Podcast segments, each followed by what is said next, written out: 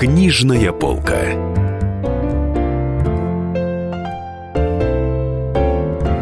Дорогие друзья, Денис Корсаков, Дарья Завгородня, а в гостях у нас кинокритик, большой знаток кино, современного и не только современного, Денис Горелов, наш Эй. постоянный автор. Здравствуйте. Автор «Комсомольской правды», чем мы очень гордимся. У Дениса вышла книга «Родина слоников», но это было в мае еще прошлого года. И была а, она про русское кино, про советское кино. А сейчас вышла книга «Игра в пустяки» или «Золото Маккена», еще 97 иностранных фильмов советского проката. И это уже, как понятно из названия, книга про фильмы, которые шли в советском прокате, иностранные, румынские, французские, польские, американские и так далее, и так далее. и так далее. Индийские. Индийские обязательно. Ну, и мы вот сейчас будем об этом говорить. Часть, кстати, этих заметок публиковалась в «Комсомольской правде», что тоже очень приятно. Вот, ну и будем мы говорить про самые популярные картины э, и самый тупой, наверное, вопрос для начала. Что больше всего любили советские зрители? Чего они ждали? Из заграничной жизни. Ох, э, честно говоря, э, всякую заграничную жизнь. Существует иллюзия, что э, э, советский зритель хотел смотреть какой-то особенный капитализм, переживать по этому поводу, по поводу недосягаемых товаров и недосягаемых автомобилей. Ничего подобного. Одним из самых любимых кинематографов советского народа был кинематограф индийский, при том, что там, в общем, никогда в жизни люди не, жили богато и не ездили на каких-то особенных эм, европейских и американских иномарках.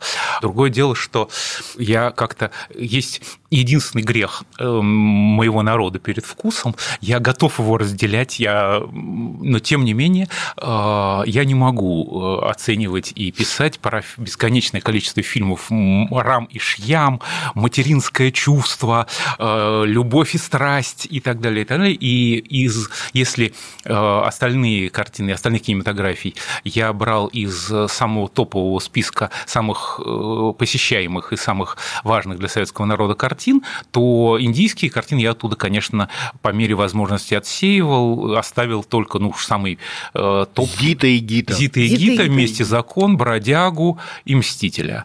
Э, На самом деле, конечно, в первой, наверное, э, в первых двух сотнях э, по посещаемости фильмах иностранного э, советского проката иностранных э, индийских фильмов, по- по-моему, штук 40.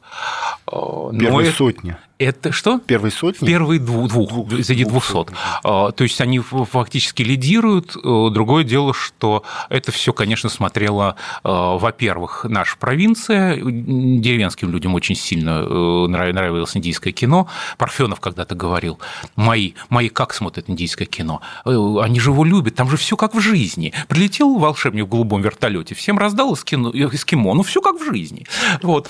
Э, И, э, кроме того, у нас, конечно, э, вот наши азиатские окраины, Средняя Азия, Азербайджан, тоже э, с повышенным интересом относились к индийским танцам, переплясам. Во всех их э, духанах продавались уже под конец советской власти кассеты с этой музыкой.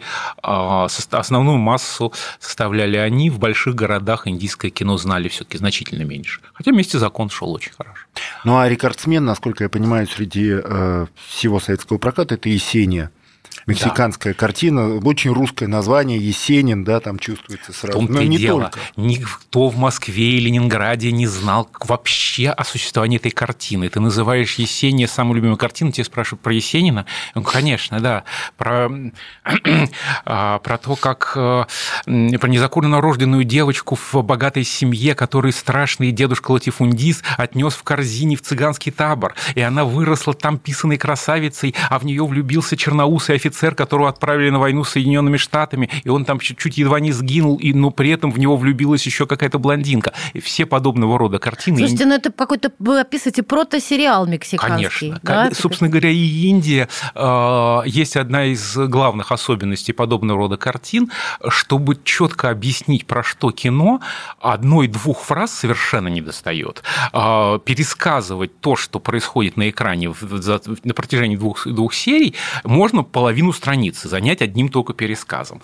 Это так, особенность туземных кинематографий.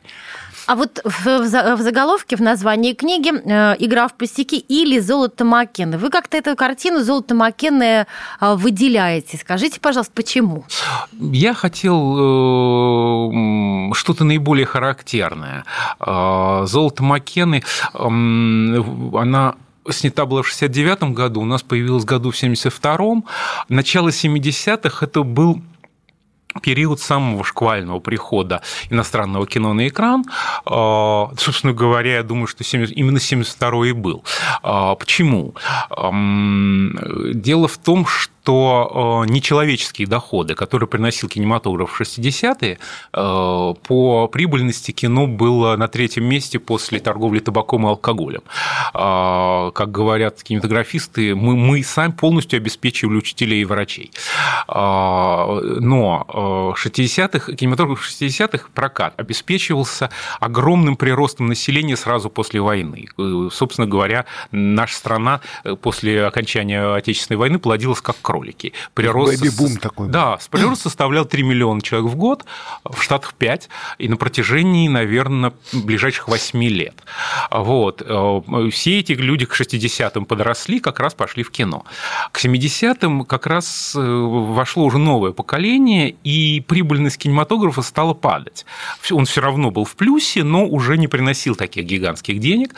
И в 1972 году был назначен министром кино Филипп Тимофеевич Ермаш, человек, которому а, страшную анафему читают все либералы, потому что его задача была э, поднять норму рентабельности, а не валандаться с интеллигентными фильмами про то, как интеллигентный товарищ забился в угол и играет на гитаре. И, э, собственно, он и занимался этим делом, прежде всего открыв шлюзы для жанрового кино. Был бешеный всплеск 80-го года, пираты 20 века, э, Москва слезам не верит, экипаж, э, Петровка 38 и э, приключения Любобы и 40 разбойников. Э, пять картин сразу за год перешли границу в 50 миллионов зрителей. И параллельно были новые назначения в Совэкспертфильме. Людям тоже дали волю, сказали уже закупайте что-нибудь такое легкое, жанровое. Поэтому именно 72 год, когда у нас появилось золото Маккены, э, был, наверное, э, важным и поворотным. Э, после него и пошел основной вал из зарубежного кинематографа, по крайней мере, популярного. Если в 50-х, 60-х мы закупали периодически огромное количество национал-демократических картин из Польши, Чехословакии, то в Польше меньше, у них там протестное кино уже сразу пошло с середины 50-х. Чехословакия, Румыния, то сюда, то их тогда никто не смотрел практически. Китайского кино у нас самые многочисленные по, по, по численности фильмы э, до 57-58 года были китайские. До тех давайте, пор, пока... давайте пару слов скажем, о чем это «Золото Макен». Это вестерн? А, я прошу прощения, а сразу надо уточнить. Э, то есть там не было конкуренции между зарубежным кино и отечественным. Там никто не пытался как-то продвигать отечественное, но, как сейчас говорят о квотах, а тогда главное, чтобы деньги в кассу шли. Или как? Или нет? Или... Там, разумеется, квоты не требовались. Ситуация... Дело в том, что на свете есть одна единственная кинематография, которая способна затоптать все другие кинематографии планеты, потому что разбирается во всех национальных характерах и способна установить универсальную схему, нужную всем жителям планеты. Это кинематография американская штатовского кино у нас на экраны существовал лимит. А, Разлогов говорил о шести картинах в год. Это ну, с определенного времени, приблизительно тогда же, где-то конец 60-х. Он сказал, что если бывали большая встреча в верхах, то 7 э, разрешали купить за, за год.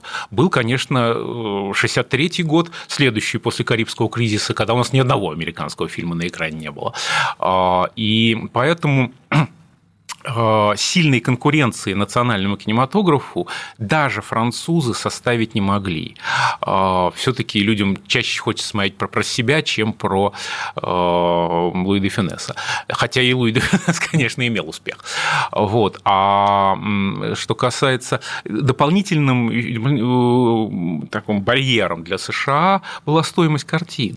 Они же требовали реальные деньги, а у нас не были готовы тратиться так серьезно на кино, поэтому и американские фильмы, которые у нас шли, в основном это была категория Б. Смотрите, да, но да, получается, но, что мы а же... золото Маккена это все. Золото Маккены mm. это была классическая Бэха. А, правда, очень высокого качества и уровня. Ну, фильм второго сорта, скажем да, так. нет, немножко. нет, Б это э, уровень бюджета. Ниже определенной планки э, это категория Б. Именно, кстати, поэтому, когда мои коллеги начинают говорить категория С, категория Z, таких категорий не существует в природе. Есть А и Б. Выше э, какого-то каких-то сотен тысяч долларов и ниже. И, и, только. Вот. Эта картина была ниже, но все-таки ее снимал Джейли Томпсон, британец с таким мастеровитым э, умением. А, плюс э, там был стареющий Грегори Пек, который на старости играл в, самом разнообразном трэше. А, Все-таки эта картина была э, для очень большого количества наших соотечественников каким-то окном в мир, не говоря уже о том, что американское кино тоже очень сильно боролось с голыми девчонками на экране, э, прямо вплоть до 70-го года. Они страшно набожные. Дорогие друзья, Денис Корсаков, Дарья Завгородня. В гостях у нас киновед и кинокритик Денис Горелов. Обсуждаем мы его книгу «Игра в пустяки», которая посвящена зарубежным фильмам, которые выходили в Советском Союзе. Вернемся после небольшого перерыва. Книжная полка. Будьте всегда в курсе событий. Установите на свой смартфон приложение «Радио Комсомольская правда». Слушайте в любой точке мира. Актуальные новости, эксклюзивные интервью, профессиональные комментарии. Доступны версии для iOS и Android. «Радио Комсомольская правда». В вашем мобильном. Книжная полка.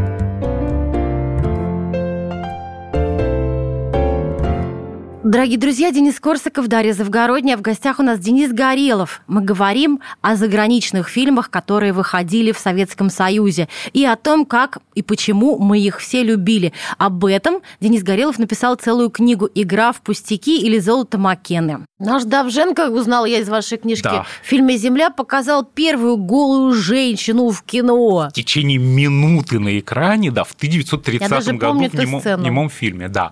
А, но вот э, вольничали в этом смысле французы. Может, потом Пырев попробовал бы богатой невесте показать голую ладынину в течение минуты. Это Про... уже не прошло. Пробовал? Не а, попробовал бы. А, ну, черт его знает. Очень быстро закрылось а, это вот Да, окошко прикрыли в конце концов, но я думаю, что товарищ Сталин просто присматривал по настроению населения, страна все-таки аграрная была, э, селяне очень лицемерный народ. Они что творят, что хотят, но только чтобы не видно было э, наружу. Вот. И э, американцы точно так же, в общем, вели себя до 70-го года, а, но по необъяснимой совершенно причине, скорее всего, связанной с юридическими делами, за, за что можно засудить в американских судах. А, считалось, что если голая женщина плавает в воде под водою и ее там снимают, то вот эта вот водяная размытость, она э, делает это все вполне позволительным. И вот индианка Хешки с ножом в зубах прыгала в воду, в чем мать родила и пыталась зарезать под водой, а вполне одетую блондинку, и они там кувыркались в это, под водой в течение минуты, как минимум.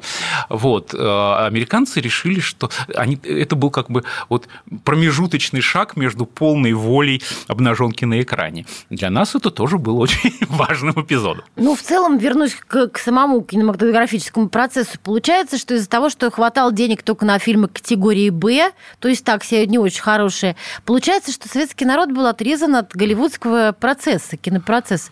Как-нибудь доходил доходили вообще фильмы американской, так сказать, продукции до нас? Из, из, то, из топа... Джази только девушки. Ну, вот да, я, дум, я думаю, что единицы. То есть вот, ну, может быть, больше, чем пальцев на руках, но меньше, чем пальцев на руках и ногах. Я могу назвать. «Великолепная семерка» – это, конечно, был настоящий мейнстрим. Он шел с э, бешеным э, успехом и в США, и у нас. Именно поэтому я, собственно говоря, не включил его в книгу.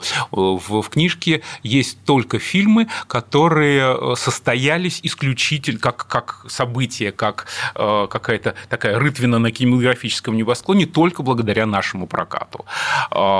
Предположим, великолепная семерка, она была событием и без нашей всякой помощи. А золото Маккены ничего подобного. Это был совершенно обычный трэшевый вестерн, еще в те времена, когда вест... популярность вестерна очень сильно падала, и его в Штатах почти не смотрели. У нас его смотрели все. А, точно так же, ну, в Францию я, конечно, взял э, топовые картины про Анжелику и про Бельмондо с Делоном. Но э, там был отдельный нюанс, связанный с численностью населения, потому что э, самой популярной картиной э, Франции всех времен и народов была картина «Большая прогулка» с Бурвилем и Луи Финесом, и посмотрели ее вот, немыслимое количество французов размером в 17 миллионов человек. В России не самую популярную картину «Большая прогулка» посмотрели в один год 51 миллион человек, то есть в три раза больше больше, чем могли себе позволить французы. И, разумеется, фильм «Большая прогулка» был более как бы нашим э, зрительским вкладом в, в планету кино, чем... Кстати, французы. некоторые, э, ну, многие статьи в вашей книге помечены, э, прокатные данные отсутствуют. Не всегда есть прокатные данные по фильму. Как вы их отбирали? Почему вы их включили, так сказать, в список, несмотря на отсутствие прокатных данных? А, отсутствие прокатных данных говорит, что они не не, не, не попали в первые 200, и э, э, поскольку у нас, в принципе, не существует э, каких-то верифицированных, заверенных самыми нотари... нотариусами списков проката. Все это составлял исключительно все тот же Сергей Валентинович Кудрявцев, что и списки проката советского кино, то больше, как у, иначе как у него, добыть результаты не у кого. А, я вставлял фильмы, которые, которые смотрел сам, которые помнил, а, или о которых был какой-то особенно серьезный и густой разговор в, в газетах. Неделя много писала, или советский экран. Из книжки а... я помню, что очень большой популярностью у нас пользовался и вообще широкий прокат был пущен. Зеленая улица была отдана фильму про, про Луну. Козерог Козерог-1, по-моему, он называется. Козерог-1. Э, Расскажите пару слов про этот фильм. Почему его так радостно прокатывали? Это был 1980 год, год Олимпиады. Вот выходит этот фильм, он про что и почему он у нас так всем понравился? Да, Козерог-1, он был не про полет на Луну, а про полет на Марс. Он да, э, вроде да. как э, типа такая sci-fi, но на очень реалистическом материале. И было просто авторы хотели снимать услов, про условную Луну, но понимали, что им, конечно, руки-ноги пообрывают, когда они покажут, что этот полет был фальшивый, что они изобразили, изобразили старт ракеты, потом сымитировали э, общение с пилотами, э, и все было бы ничего, но при приземлении ракета сгорела, и тут оказалось, что либо американскому народу придется предъявлять живых космонавтов, которые никуда не летали, либо, что гораздо проще, их нужно просто грохнуть. А, и космонавты в пустыне Невады бегут по песку в разные стороны, причем одного из них играет тот самый О'Джей Симпсон, который много лет спустя зарезал свою жену вместе с любовником и успешно ушел от наказания, потому что был черный, и все черные по этому поводу возмущались. Что отдельно весело смотреть сейчас. Фильм очень высокого качества, но, как всегда, как, впрочем, и в «Золоте Маккены», там играл Телли Савалос, который был всегда железным маркером фильмов категории «Б». А, лысый грек такой, э, там он играл пилота э, легкомоторного самолета. Плюс там же играл Эллиот Гулд, такой прогрессивный левый артист, которого, разумеется, тоже вечно брали э, либо Роберт Толтман, который всегда был спокойно относился к незвездным артистам, либо уж совсем сплошные бэхи. А часто фильмы резали в советском прокате? И как, и каким образом? Расскажу. С резней была особенная ситуация. Э, выходили на экран фильмы с купюрами 14 минут, 26 минут. Рекордом был фильм э, «В Сантьяго идет дождь» про чилийскую, э, чилийский переворот Пиночета, из которого был вырезан 40 минут экранного времени. А, Причем, разумеется, у всего советского народа была иллюзия, что туда отрезают голых баб. Как э, большой специалист в вопросе скажу, что за исключением самых активных любителей режиссеров этого процесса, какого-нибудь Мишеля Деви Вилля, там, «Летняя ночь в городе» или Звягинцева с «Нелюбовью», обычно неодетые барышни на экране проводят от 2 до 15 секунд, не более. А, и э, такие купюры не будет видно даже по хронометражу совершенно. В общем, это было все не связано с обнаженной натурой резали э, все исключительно из коммерческих соображений. А, дело коммерческих? Да, да. Представь, а, фильм идет час 30 минут, а на экраны Советского Союза выходит э, в размере час 12 минут. Выходит он размером, тиражом в 800 копий. 18 отрезанных минут – это почти две бобины пленки, а две, два огромных рулиша. Вот 800 раз на две эти бобины. Это экономия пленки хрен знает какая. А билет стоит все те же 45 копеек на вечерние сеансы. Ну и дополнительный сеанс еще можно. И дополнительные сеансы можно же уплотнить. Еще в Москве старались, чтобы там э, всякие санитарные нормы проветривать зал, и старались, чтобы каждый сеанс шел каждые два часа. Но в провинции за этим сильно не следили. Там сеанс 17-15, 18-45 это было совершенно нормально. А, дополнительное уплотнение, совершенно верно. И, конечно, на этом это, это был очень большой прибыток. Иногда фильмы от этого становились лучше, потому что э, всякие вот эти вот пространные молчания под музыку со взглядом на волны, с развиванием седины ветром, которые так любили советские режиссеры, э, в иностранном кино тоже было распространено. Голливуд этого не любил. В Голливуде чаще всего на ускоренной перемотке прогнать совершенно нечего. А, предположим, французы страшно любят ездить на автомобилях. Вот, вот Делону нужно куда-то попасть, на экран обязательно покажут, как он открывает дверь, садится за руль, потом куда-то... Все это очень легко вырезается к чертовой матери. Джонни, сделай монтаж, как говорили в известной картине. Дорогие друзья, Денис Корсаков, Дарья Завгородняя. В гостях у нас киновед и кинокритик Денис Горелов. Он написал книгу «Игра в пустяки» или «Золото Маккены» о фильмах, о зарубежных фильмах, которые выходили в СССР. А мы говорим о том, почему мы их так любили и какие, собственно, это были фильмы. Вернемся после небольшого перерыва. Книжная полка. Всем привет, я Андрей Нуркин. А я Юлия Нуркина. И мы переехали. К счастью, не на другую радиостанцию, просто на другое время. Простыми словами теперь в эфире по понедельникам, вторникам и средам в 9 вечера по московскому времени.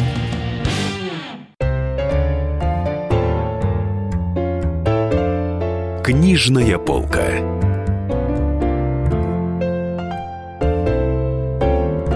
Дорогие друзья, Денис Корсаков, Дарья Завгородняя. В гостях у нас киновед Денис Горелов. Обсуждаем его свежайшую книгу «Игра в пустяки» или «Золото Маккены», посвященную зарубежным фильмам, которые выходили в Советском Союзе, легендарным зарубежным фильмам. фильмам. И говорим о том, почему мы любили эти фильмы и какие, собственно, это были э, кинокартины. А есть же фантастические истории, когда брали просто телесериалы, да, это да. и просто резали их и превращали в художественные кинофильмы. И яркий пример это, во-первых, Болик и Лёлик, польский мультсериал, из которого сделали кинофильм. А второй это «Пират фильм Тихого по Жюлю океана». Верну «Пират Тихого океана», да. редкостный по наглости акт, за который, конечно, это уже граничил на, на- с уголовными делами. А, Фильм «Пираты Тихого океана» по э, Жюль Верновскому роману «Два года каникул» про то, как мальчиков молодых, ну, юношей отправили э, в кругосветное путешествие, они там попались к пиратам и, и стали настоящими мужчинами. А, Вот. Э, Это был, скажу, сначала так, вышел он у нас в двух сериях. А, Режиссером стоял, с- с- значился некий Николай Коржус через Ю. Такого режиссера вы не найдете никаким боком, ни в какой сети.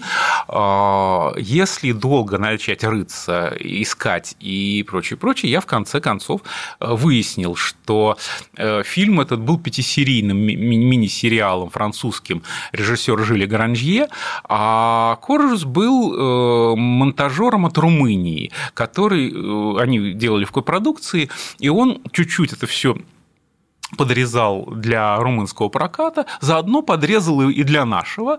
И фактически не факт, что э, даже э, сам режиссер Гранжье узнал, что в Советском Союзе демонстрировалась его картина, название другое, режиссер другой, все выходные данные были совершенно иные.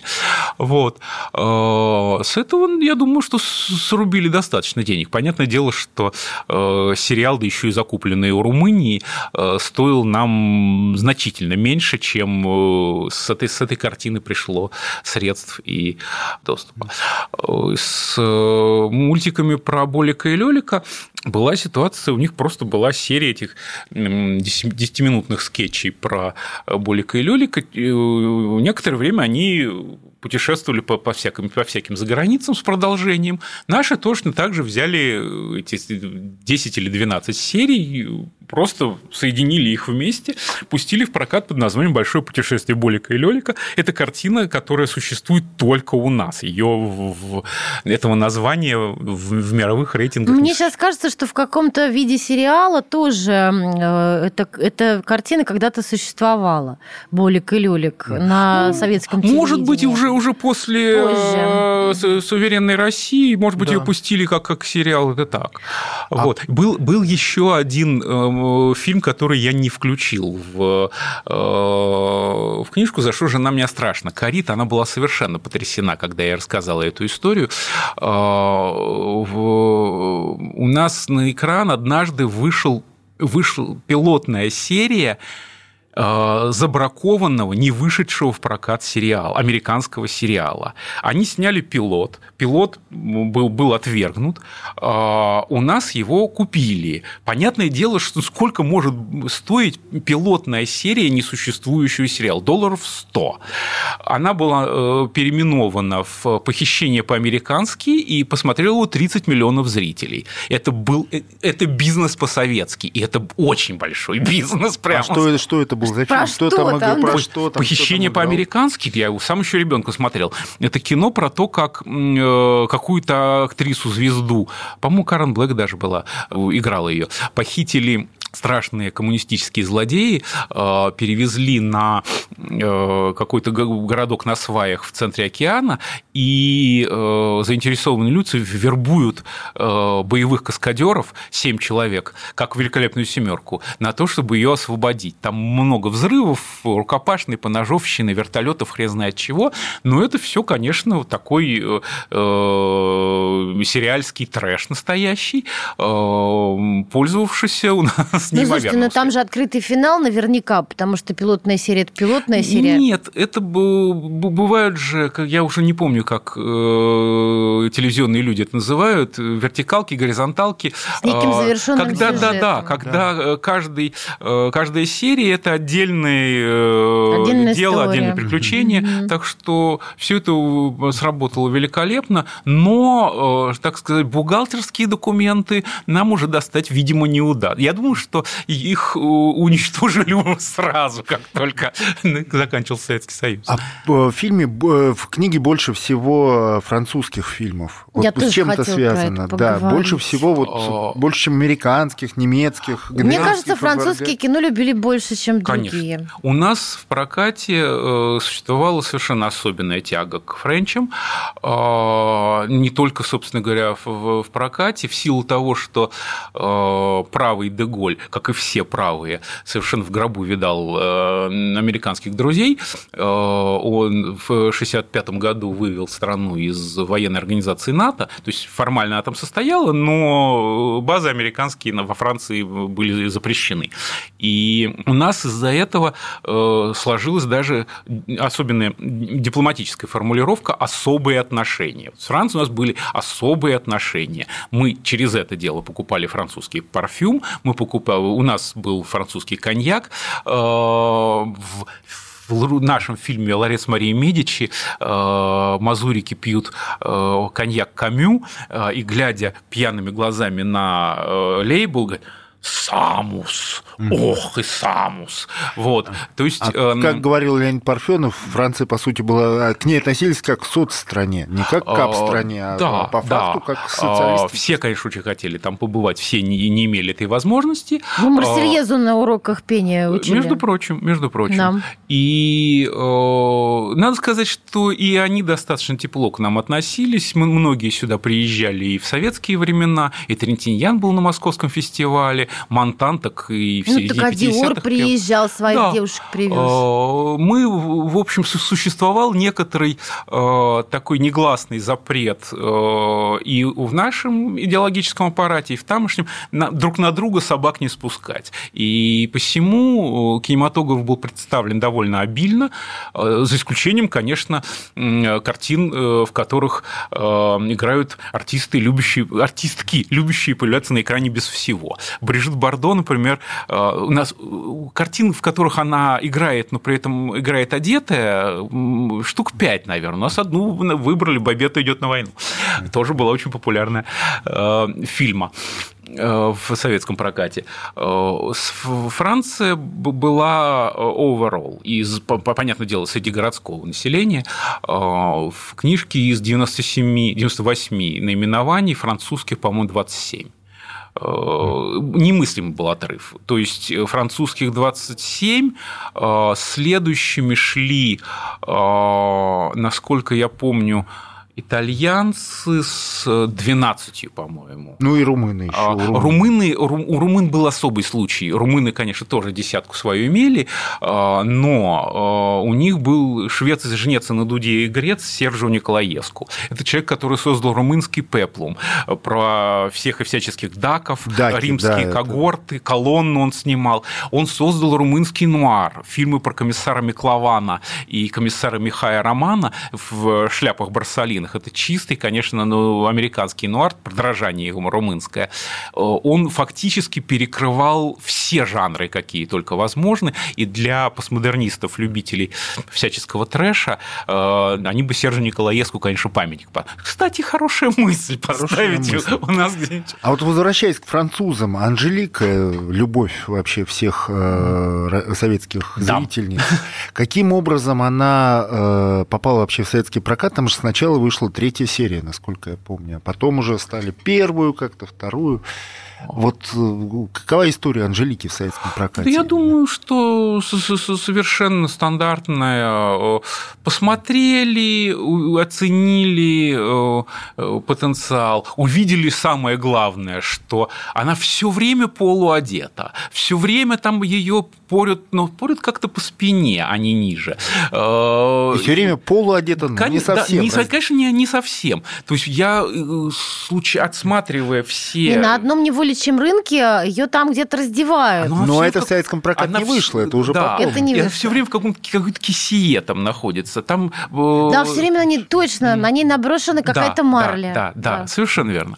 Вот. И поэтому это вполне годилось для отечественного проката, тем более, что э, люди профессиональные э, в в прокате точно знали, что в Советском Союзе решал, кто реш- решали, на что пойдет живет семья, решала мать семейства. Она смотрела передачу «Спутник кинозритель», она читала советский экран, решение принадлежало ей, и поэтому очень сильно именно на нее был сориентирован прокат. Собственно говоря, кино о трудной женской доле, являющееся одним из главных советских жанров, в мире вред... нигде такого не встретишь, оно было связано именно с э, доминантной ролью э, женщины средних лет в прокате при походе семьи. Вот, то есть э, Анжелика ровно для этих, собственно, женщин и создавалась. Дорогие друзья, Денис Корсаков, Дарья Завгородня. В гостях у нас киновед Денис Горелов, постоянный автор «Комсомольской правды» и автор свежевышедшей из печати книги «Игра в пустяки». Книга посвящена зарубежному кино, которое выходило в Советском Союзе. Собственно, об этом мы и говорим. Вернемся после небольшого перерыва. Книжная полка. Товарищ адвокат! Адвокат! Спокойно, спокойно. Народного адвоката Леонида Альшанского хватит на всех. Юридические консультации в прямом эфире. Слушайте и звоните по субботам с 16 часов по московскому времени.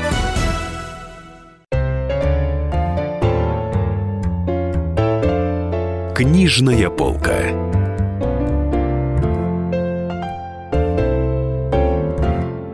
Дорогие друзья, Денис Корсаков и Дарья Завгородня. В гостях у нас был э, Денис Горелов, киновед и кинокритик, э, который выпустил книгу «Игра в пустяки» или «Золото Маккены».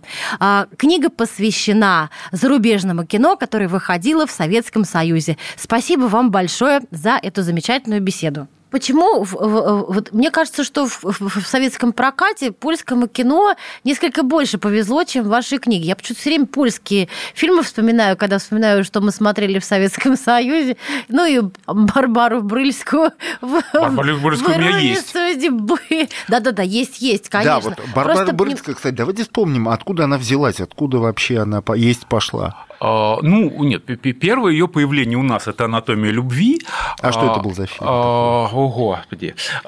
Так, ладно, хорошо. Она там все время в разных платьях красивых. Да, да, да, да. Разные платья, разные пальтишки разноцветные. Я все это очень внимательно отметил, барышни оценили, как она меняет наряды. Или... А я, кстати, мужика в этом фильме клёш. вообще не помню. Ее помню, а дядьку, с которым а... она играла, нет. Анджей Новицкий, по-моему, довольно такой ну, ровный человек. Понятное дело, что она в паре доминировала, вот. Э, э, она сказала, что в русском прокате, конечно, всю анатомию отрезали в корзину сразу. Вся анатомия занимала один единственный эпизод, но это был боевой эпизод, потому что артист Новицкий э, голой Барбаре, может быть, это самое, головой между ног как-то поместил и прочее, прочее. И это был сильный подвиг актрисы из католической страны, и она, конечно, хотела, чтобы этот подвиг запечатлелся в веках, а наши вот совершенно бесцеремонно его отрезали. Барбара Брыльска, кстати, достаточно легко с начала 70-х снималась в кино без всего, но э, большинство этих фильмов у нас сейчас э, просто вне доступа именно потому, что польский кинематограф э, сети не очень берут, ну, возможно, зря торренты э, или, или я, что? Я да. именно торренты, торренты имею в виду, конечно. конечно. Всякие платные, и, бесплатные. Два-три фильма можно найти, кстати, ту же самую «Анатомию любви», откуда я и почерпнул этот эпизод. Я пересматривал заново для книжки э, картину в оригинале и картину в нашей прокатной версии. А советский зритель любил польское кино? Вот, вот там шли на него, Какие у вас Да, вот, а, я даже шире сформулирую. Огромное количество картин закупались только потому, что они сделаны в странах соцлагеря. Да? да. Румыния, там, Болгария. Вот шли на это все с удовольствием или как? Это вы... С таким же удовольствием, как на Лен Делон? Чаще всего э, это все считалось, конечно, мусором. Э, лучшая формулировка была у Григория Михайловича Козинцева, который сказал, смотрел в э, санатории по вечерам картины. Вот посмотрел еще один фильм какая-то умопомрачительно румынская чушь с собачками. Вот, вот румынская чушь с собачками – это был вот этим, этих собачек в Чехословакии снимали огромное количество. Я не знаю, да и в ГДР такого хрени было достаточно много. А польская кинематография очень сильно на этом фоне выделялась, потому что а, у поляков случился э, золотой век, золотой скачок качества ровно с 1956 года. У нас его, кстати, не случилось, а, что прежде всего говорит о том, что в Польше некоторые силы и э, творческие копились до 20-го съезда, и как только он случился, все, делайте, что хотите. А у нас этого уже не было. И ну, пришло позже, значит, в начале 60-х. И э, польское кино любили очень сильно городские зрители, разумеется, отчасти за, за ту же самую двусмысленность в отношении к советской власти. А, вот. Э, но, прямо скажем, золотой век не так уж долго-то и продлился. А, с 56-го, наверное, где-то по 76-й. Как то, он весь был черно-белым. Как только э, пошел в польском кино цвет, и как только Um, а какой-нибудь пан, пан Володыевский почему-то мне в голову приходит. А, пан, Фараон. А, пан да. Володыевский. И я хотел вставить потоп. Потоп имел очень большой успех у нас, ровно в ту же кассу. А, потоп э, шел три часа, при этом он еще к тому же был частью кинотрилогии по Генрику Сенкевичу. А я человек добросовестный, если пишу про фильм, так я, надо же и книжку прочитать. Я просто представил представил, сколько я заради одной главы потоп посмотрю польского кино 9 часов, там они все, все три части по 3 часа, и еще читать Синкевича тоже размером с «Войну и мир», и я решил просто от этого отказаться, и на это не пошел. Но э, это вот одна из... И немногих... поэтому в книге 98 фильмов не Наверное. Одна из немногих картин, которых я не взял. «Танцор диска» из-за того, что э, индусы надоели, мне страшно. Ну, невозможно это, да, действительно, да, я да, понимаю. Да, а, периодически мы, когда в службе анонсов ТВ-центра э, спорили, делали анонсы, там один из самых важных моментов. Э, нельзя, чтобы э, реплики, которые мы ищем для синхронов, э, озвучивались какой-то музыкой, потому что сами ролики анонсные тоже даются под музыку. Вот. И у нас видите, был спор, за сколько мы посмотрим эту картину. Фильм идет час 20 минут, я посмотрю ее за 26 минут. А я... И вот, вот, вот действительно удалось танцор диска с бешеным прогоном посмотреть за 26 минут, потому потому что все время за кадром играли всякое инане. Вот. А, ну и вот не взял диска, не взял э, потоп, э, и э, дикий трэш производства ГДР под названием «Грипп Кинг-Конг». Что? Да, да. Был... Это, кстати, серия э, сериала про борьбу Штази с западно-германскими негодяями. Э, и э, американская разведка э, изобрела э, химическое оружие, которое испытывает на э, людях из ФРГ, и только пацаны из Штази приходят на помощь своим соплеменникам. Как, и как он еще раз называл? Грипп Кинг-Конг. Грипп Грипп Грипп Да, это э, химическое оружие, которое приводит человека к желанию совершить самоубийство. По-моему, уже даже в сети есть. Э, ну, я его в Госфильмофонде дополнительно отсматривал. Вот. А вот если поговорить о трэше, таком вот трэше с чудовищами, которые там есть, легенда о динозавре, там какой-нибудь. Да. Вот все вот эти вот японские какие-то. Вот любили это? Еще как. Я э, «Легенду о динозавре» смотрел после э, сдачи ключевого экзамена э, вступительного в педагогический институт. Меня, поскольку дети до 16 же не допускалось на такое страшное кино, где половину человека отъедают к чертовой матери, э, то я, как только мне исполнилось 16 лет, я стал отсматривать все, что прошло мимо меня в предыдущие годы. Вот э, «Легенда о динозавре» шла в это...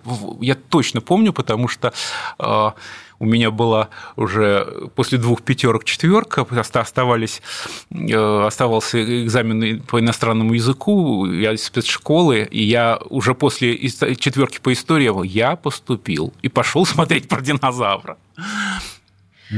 А как относились к этому? Ну, в России же такая, такая высоколобая да, интеллигенция, но вот и, и так, такой трэш идет в прокате.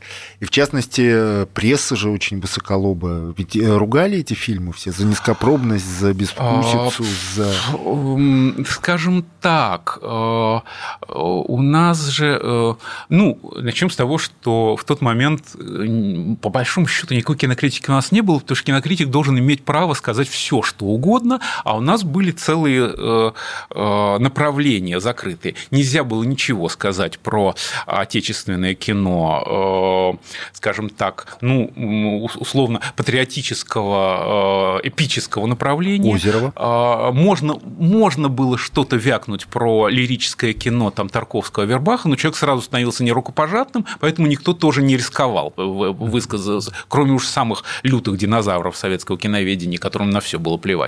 И в основном э, наезды шли на наше жанровое кино и на не наше жанровое кино, поэтому вот в искусстве кино можно было что-нибудь совсем протестное написать, что зачем нам эта картина. В советском экране больше дразнили, там хихикали на эту тему. Вот. э, Но э, как-то было всем прекрасно понятно, что э, по цифрам проката, ну, высказался кинокритик, спасибо, мы приняли ваше мнение к сведению, и дальше люди идут покупать билет. Дорогие друзья, Денис Корсаков и Дарья Завгородня. А в гостях у нас был Денис Горелов, киновед и кинокритик, который выпустил книгу «Игра в пустяки» или «Золото Маккены». А, Книга посвящена зарубежному кино, которое выходило в Советском Союзе. Спасибо вам большое за эту замечательную беседу. Книжная полка.